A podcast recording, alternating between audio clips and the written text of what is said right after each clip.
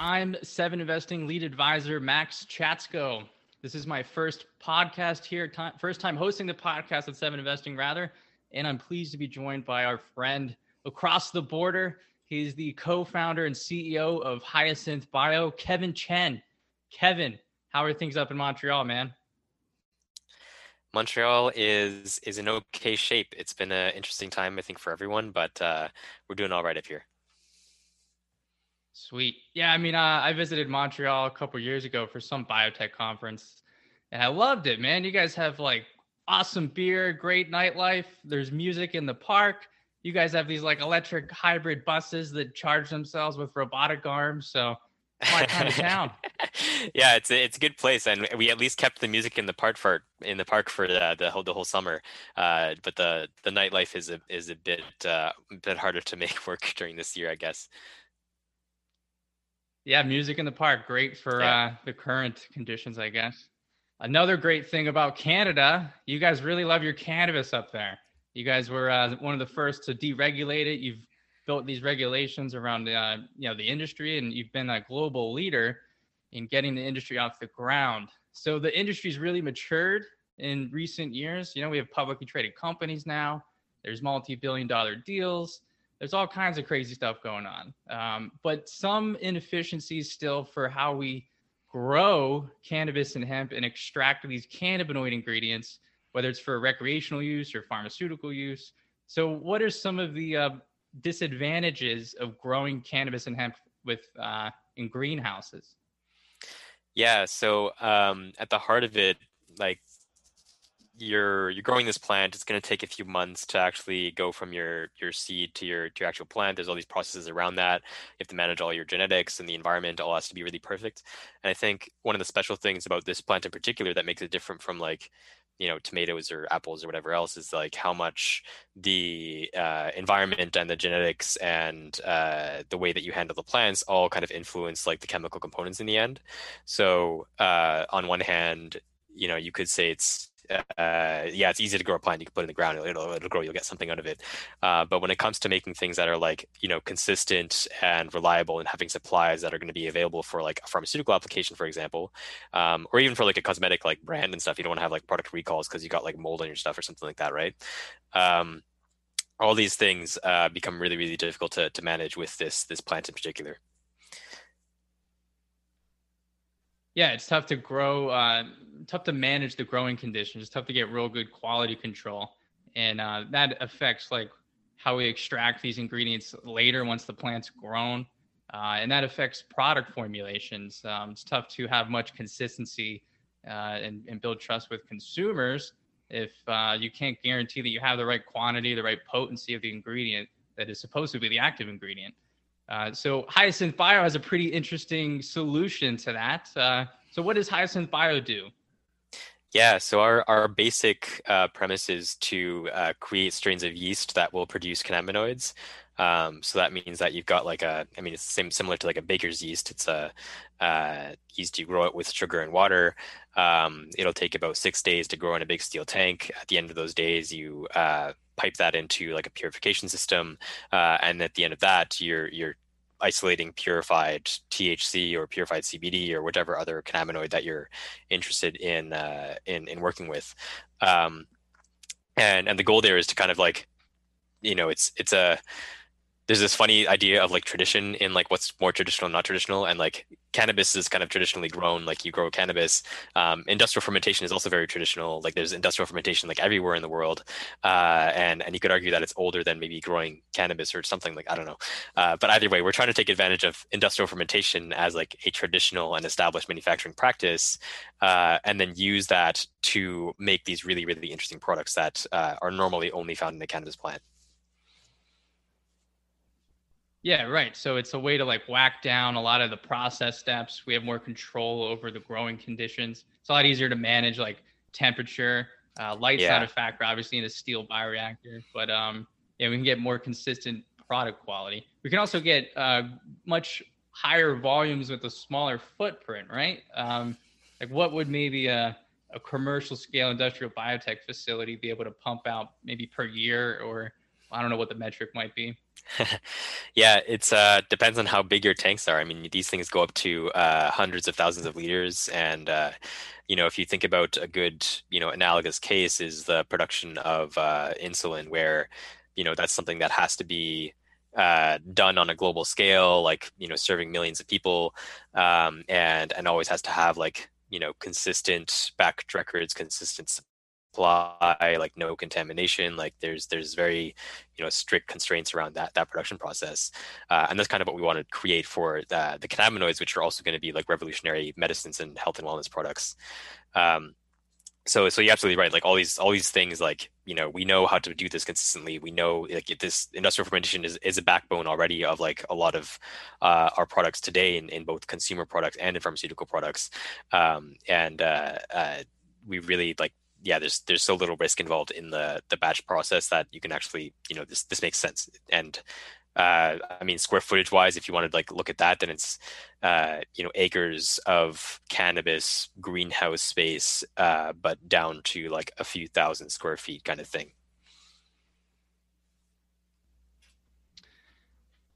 Yeah, and um, another interesting thing, you know, with industrial biotech, um, you know, it's kind of had this difficult road so far, but um, like at first, a lot of companies targeted these big markets. They looked at the volumes of the products that were around, right? So everybody went to like fuels, transportation fuels, and then they, you know, oh, it's a multi-trillion dollar market. Yeah, well, there's a reason for that. It's really hard to do that with biology. And then they kind of like overcorrected, and everybody went to the opposite end of the spectrum, and they picked these like super niche, tiny little rare ingredients. We make, you know, one metric ton a year globally. And they said, oh, well, biology can do this now. And it's, you know, $10,000 a kilogram or something. Uh, and then that doesn't work out either because you make one batch and then it sits on a shelf and you sell it kind of slowly.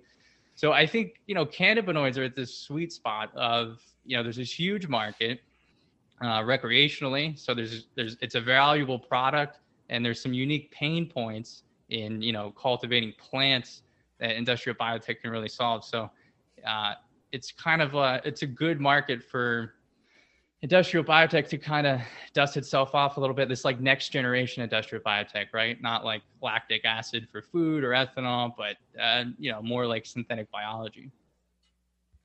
Yeah. So, um, st- I was going to add, add a quick comment to that. I guess you're you're absolutely right, and it's been nice to yeah. kind of you know see you every now and then over the years and uh, and kind of watch the space kind of develop. Um, I mean, for us, we started in 2014, uh, which was right around I think the tail end maybe of when like biofuel stuff was really like cutting back, right? Um, and uh, and we saw this opportunity in, in cannabinoids. Uh, at the time, is like you know I was pretty naive about uh, most things because it's my first company. I was just coming out of a bachelor's degree, basically. So uh, I just kind of jumped in and, and went to see how it was. Uh, and and yeah, a lot of these things lined up. Uh, but even even still, there's some like you know, of course, there's some risk involved with the cannabis like market itself and all this like other complications. Uh, but at the heart of it, you know, we found a really nice, interesting, like natural product that can be made using a yeast, uh, and that has this like market potential that that's defined and even like you know FDA approved products that are that are out there already. So it's definitely past the point of you know ultra niche like fragrance or flavor stuff, uh, and uh, definitely uh, you know not going to fall into the same uh, problem as with biofuels where it's like ah oh, this like kind of large scale volume thing uh, that like yeah we're not going to it's like fees it's feasible to like you know the cost metrics start to work out. They start to make sense. Uh, you know it's not like a industrial chemical kind of industry right yeah, yeah, exactly. And um, I've talked to some of the uh, flavor and fragrance companies who've partnered, you know, with a lot of synthetic biology companies or industrial biotech, and uh, they have some colorful things to say about synthetic biology, but we won't get into any of that. So, um, sticking with the ingredients, though, um, so you guys are working on CBD oil initially.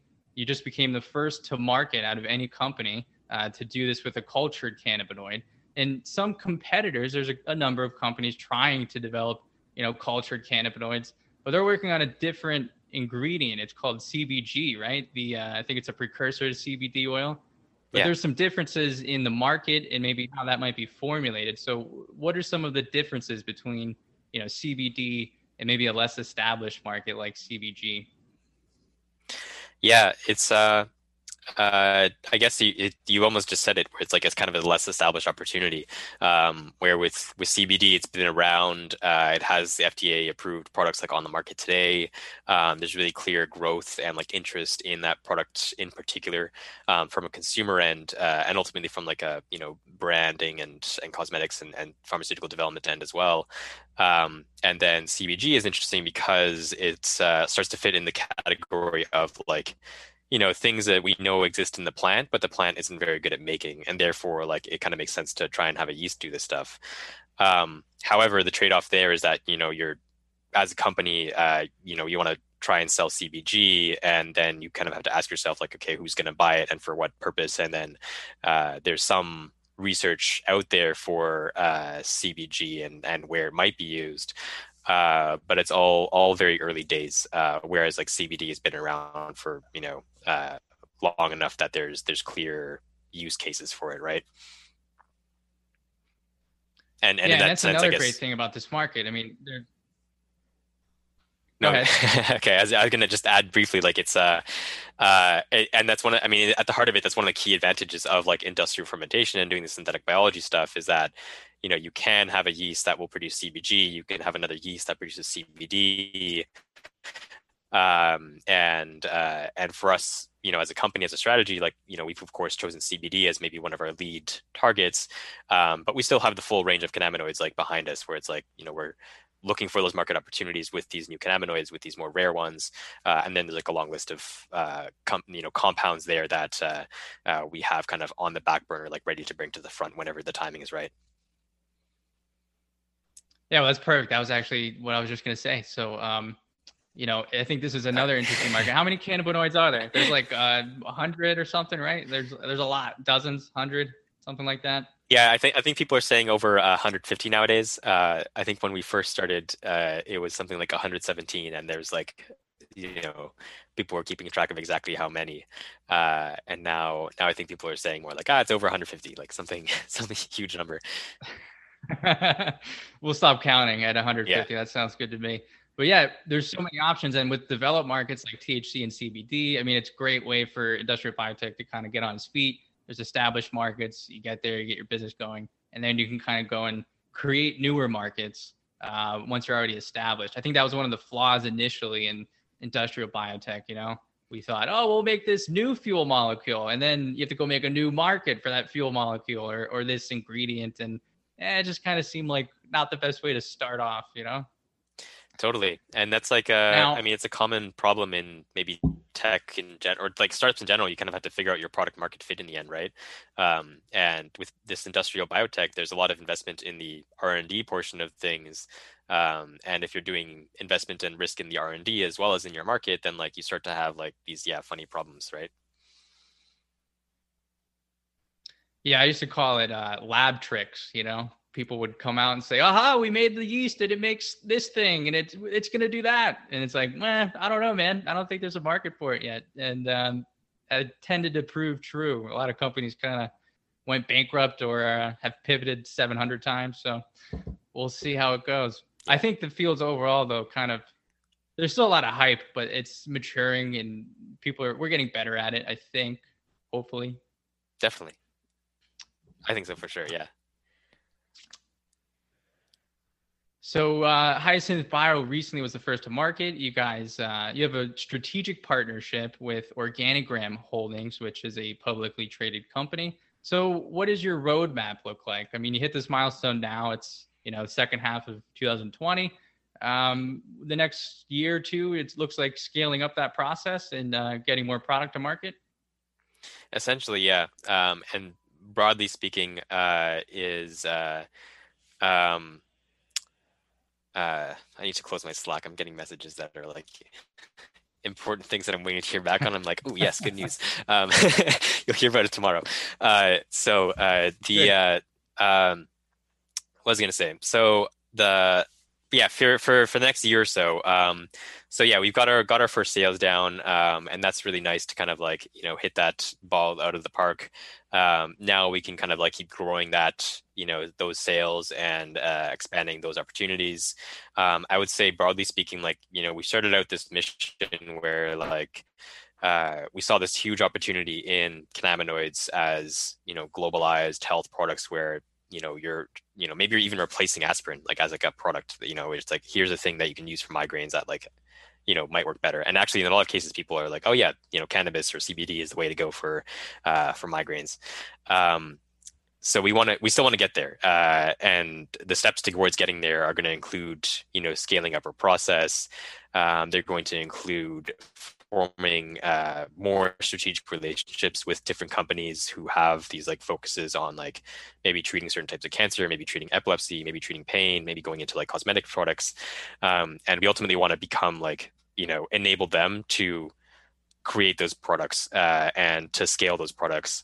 Because um, right now i feel like a lot of conversations that i have with major brands uh, go the direction of like uh, yeah we're interested in cannabis like we've heard about it maybe they've investigated it but they, they don't want to jump in you know and there's there's all this controversy around the ingredient. There's all this controversy even from uh, like the fda putting out a report uh, just uh, you know a few months ago where it was uh, like half the products on the cannabis you know hemp cbd market like don't have cbd in them kind of thing.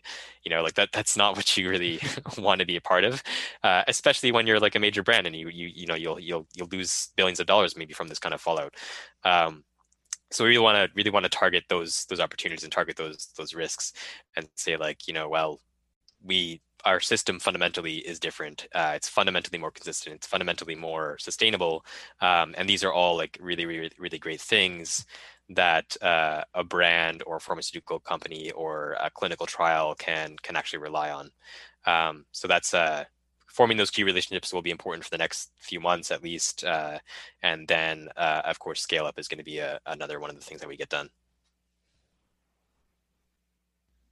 Yeah, is so in your conversations with companies, I mean, are they are they seeing it? Are they seeing the potential of cultured cannabinoids? Um, and you know, do they just want to see it kind of like show me, don't tell me kind of thing? Like they want to see this be commercialized first before they kind of jump in? Uh, it's uh, I would say it's a mix of things. I think in the in the end, um, yeah. If I think back to some of the conversations I had in the early days in like 2014 when we started out, it was like, you know, people didn't believe it was possible. Basically, it's like, yeah, sure, you know, get a yeast to produce this stuff. Uh, good luck or something like that, right? Um, but now we've done it, and that's that's uh, I think where you know the bar is starting to move, where like you know we can send samples. We can actually like you can hold it in your hands physically. Like we've got the yeast, we can send it to a facility uh, and have it be manufactured. Um, and we've proven all that all that out now. Uh, so so we're we're past that point of of speculation, and now it's going to be like you know really exciting to see what happens next. Yeah, I agree. I mean, there's like I said, there's so much, um, so many like tailwinds for for this to be a, a great market for industrial biotech. Um, you know, and I think one of the markers of success for the field and living technology is um, when we drop these prefixes, right? So, like I always use this example of ethanol. Well, and you know, uh, we used to make ethanol as a byproduct of like petroleum refining processes, right? We made very small quantities. We didn't really use it how we use it today, where it adds oxygen to transportation fuels. Um, but then in like 2005, I think was the first iteration here in the United States of the renewable fuel standard. And it just created this whole industry for, well, yeah, we're going to make ethanol through fermentation now. But it's funny to me that if you look back at like the first regulations or articles, it's always referred to as bioethanol. And it's like, it looks funny now, right? Because we just kind of dropped the bio prefix. Because to us, it's like, well, yeah, no, like how else would you make it? You know, it's it's it's a biological product. So I'm I'm curious, like, you know, um, I mean, obviously, cannabinoids are a natural product, so is ethanol. But I'm curious if you know one day we'll drop that cultured cannabinoids or all the funny things we put before it, and just like, well, yeah, we make it through yeast. Like, how else would we make this stuff? Yeah, it's funny. It's almost like uh, uh, I imagine uh, looking at again like an analogy like insulin where it's like oh just call it bio insulin it's like it's always bio like there's never non-bio insulin yeah. or something like that. It's always you know cannabinoids is the same thing. And, and we've uh, had a lot of internal brainstorming on yeah what uh, what words you could use uh, in this case. Um, and even like some i would say we've some some successful experiments some failed experiments in terms of how we should call these things. Um, but biosynthesis seems to be like a word that's starting to stick around at least the uh, investor world um, or I, I, like the word cellular agriculture as well uh, but that, i think that's not quite as popular um, so, uh, so yeah, we'll see. Uh, cultured is and yeah, cultured cannabinoids. Like we'll see how long that one sticks around, or maybe we'll uh, we'll switch that over eventually. But um, uh, again, the the dream has always been like a bit of like you know where where we fit on like a bottle or where we fit on a shelf in a pharmacy uh, uh, is going to be um, you know hopefully closer to that like aspirin kind of feel where it's something that's there it's it's there it doesn't it's not like it's a special technology thing. It's not like a niche, like oh man, like got to get the new like bio stuff or whatever. It's it's just it, it's what it is. Uh, it's the standard. And then maybe the niche is more like the cannabis thing, where it's like oh I have to get you know the cannabis leaf because that's what I want to use, um, or a, a cannabis flower. I should actually correct myself, or else I'll get called out. Um, uh, like some people will still still want to like, use cannabis in that way for recreational use and whatever else, uh, and that'll become more of a niche. Whereas like the standard for how cannabinoids are used is coming from like our process essentially. Yeah, I did some early work on the the messaging of like SynBio, and there, like you said, there's this crazy like alphabet soup of words, and there's like 17 words for everything, and everyone's trying to figure out which one or three fit. Um, but you guys, yeah. you guys have always been pretty pretty good at it. I've always been impressed by Hyasynth Bio and your messaging. Um, and even on your website, if anyone wants to check it out, you guys have a great uh, animated um, you know animation of how the process works and and the benefits of it. So definitely encourage people to check that out. Um, so sticking with that for our wrap up question here industrial biotech like we said it's kind of had this you know um, at least next generation industrial biotech's had this kind of difficult road in the last decade or so.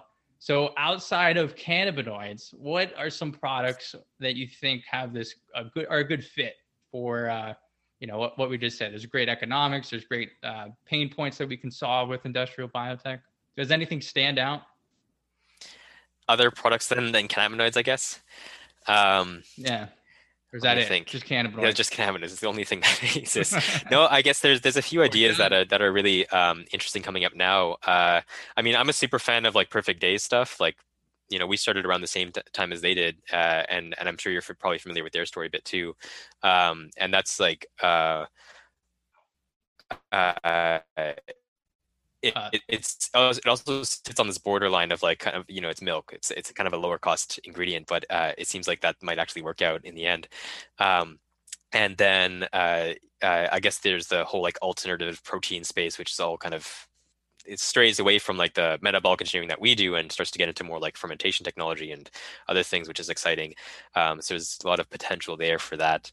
Um, and then uh, I'm also really excited about uh, getting into things that uh, can't be made using uh, uh, a uh, chemical process or from like a natural process. So, like for example, like we have a series of cannabinoids that like you know modifications that we've done uh, using our biological system that can't be done using a chemical system. It can't you know obviously don't occur naturally.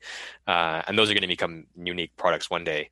Uh, and i think there's similar you know some of the newer synthetic biology companies are heading that direction where it's like oh you know there's going to be these new and interesting opportunities that are going to be especially for uh, a biotechnology kind of you know synthetic biology approach. Um, and that's really exciting too yeah, I agree. And like even you know, I think like with the biofuels thing or other products they've used. I mean, I always thought, well, why aren't we just using this? For, like, where does biology have an advantage? You know, let's take advantage of enzymes and proteins and, and metabolic processes. So um, I agree with you. I think uh, hopefully com- there's more companies starting down that road now. So that's encouraging. Yeah, totally. All right, man. Well, uh, thanks for joining me here today. Does uh, Hyasynth Bio have a Twitter handle or anything people can? Do, are, are Canadians allowed on Twitter? I'm not really sure. no, we, we uh, banned that here after I don't know. We, no, Twitter's allowed. Actually, I don't even. We might still keep TikTok. I don't even know if that's going to become a Canadian uh, security concern too. Um, but anyways, no, we do we do have a Twitter handle. Uh, it's at Hyasynth Bio. Uh, we do tweet once in a while, um, but definitely check out our website. Definitely check out the uh, the animation that you mentioned. That's like a really cool uh, you know piece to scroll through and, and see how what the project looks like at least from a uh, in some abstraction. Um, and uh, yeah feel free to reach out. Great man. Hope to have you back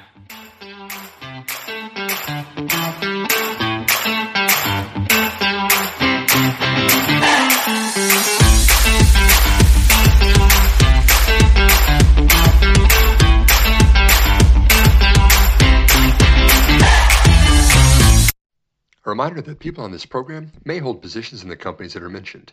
Buying and selling stock carries financial risk, which could include the loss of capital. The views in this program should not be taken as personalized advice, and before acting on any of the information provided, listeners are encouraged to consult with a financial or tax professional.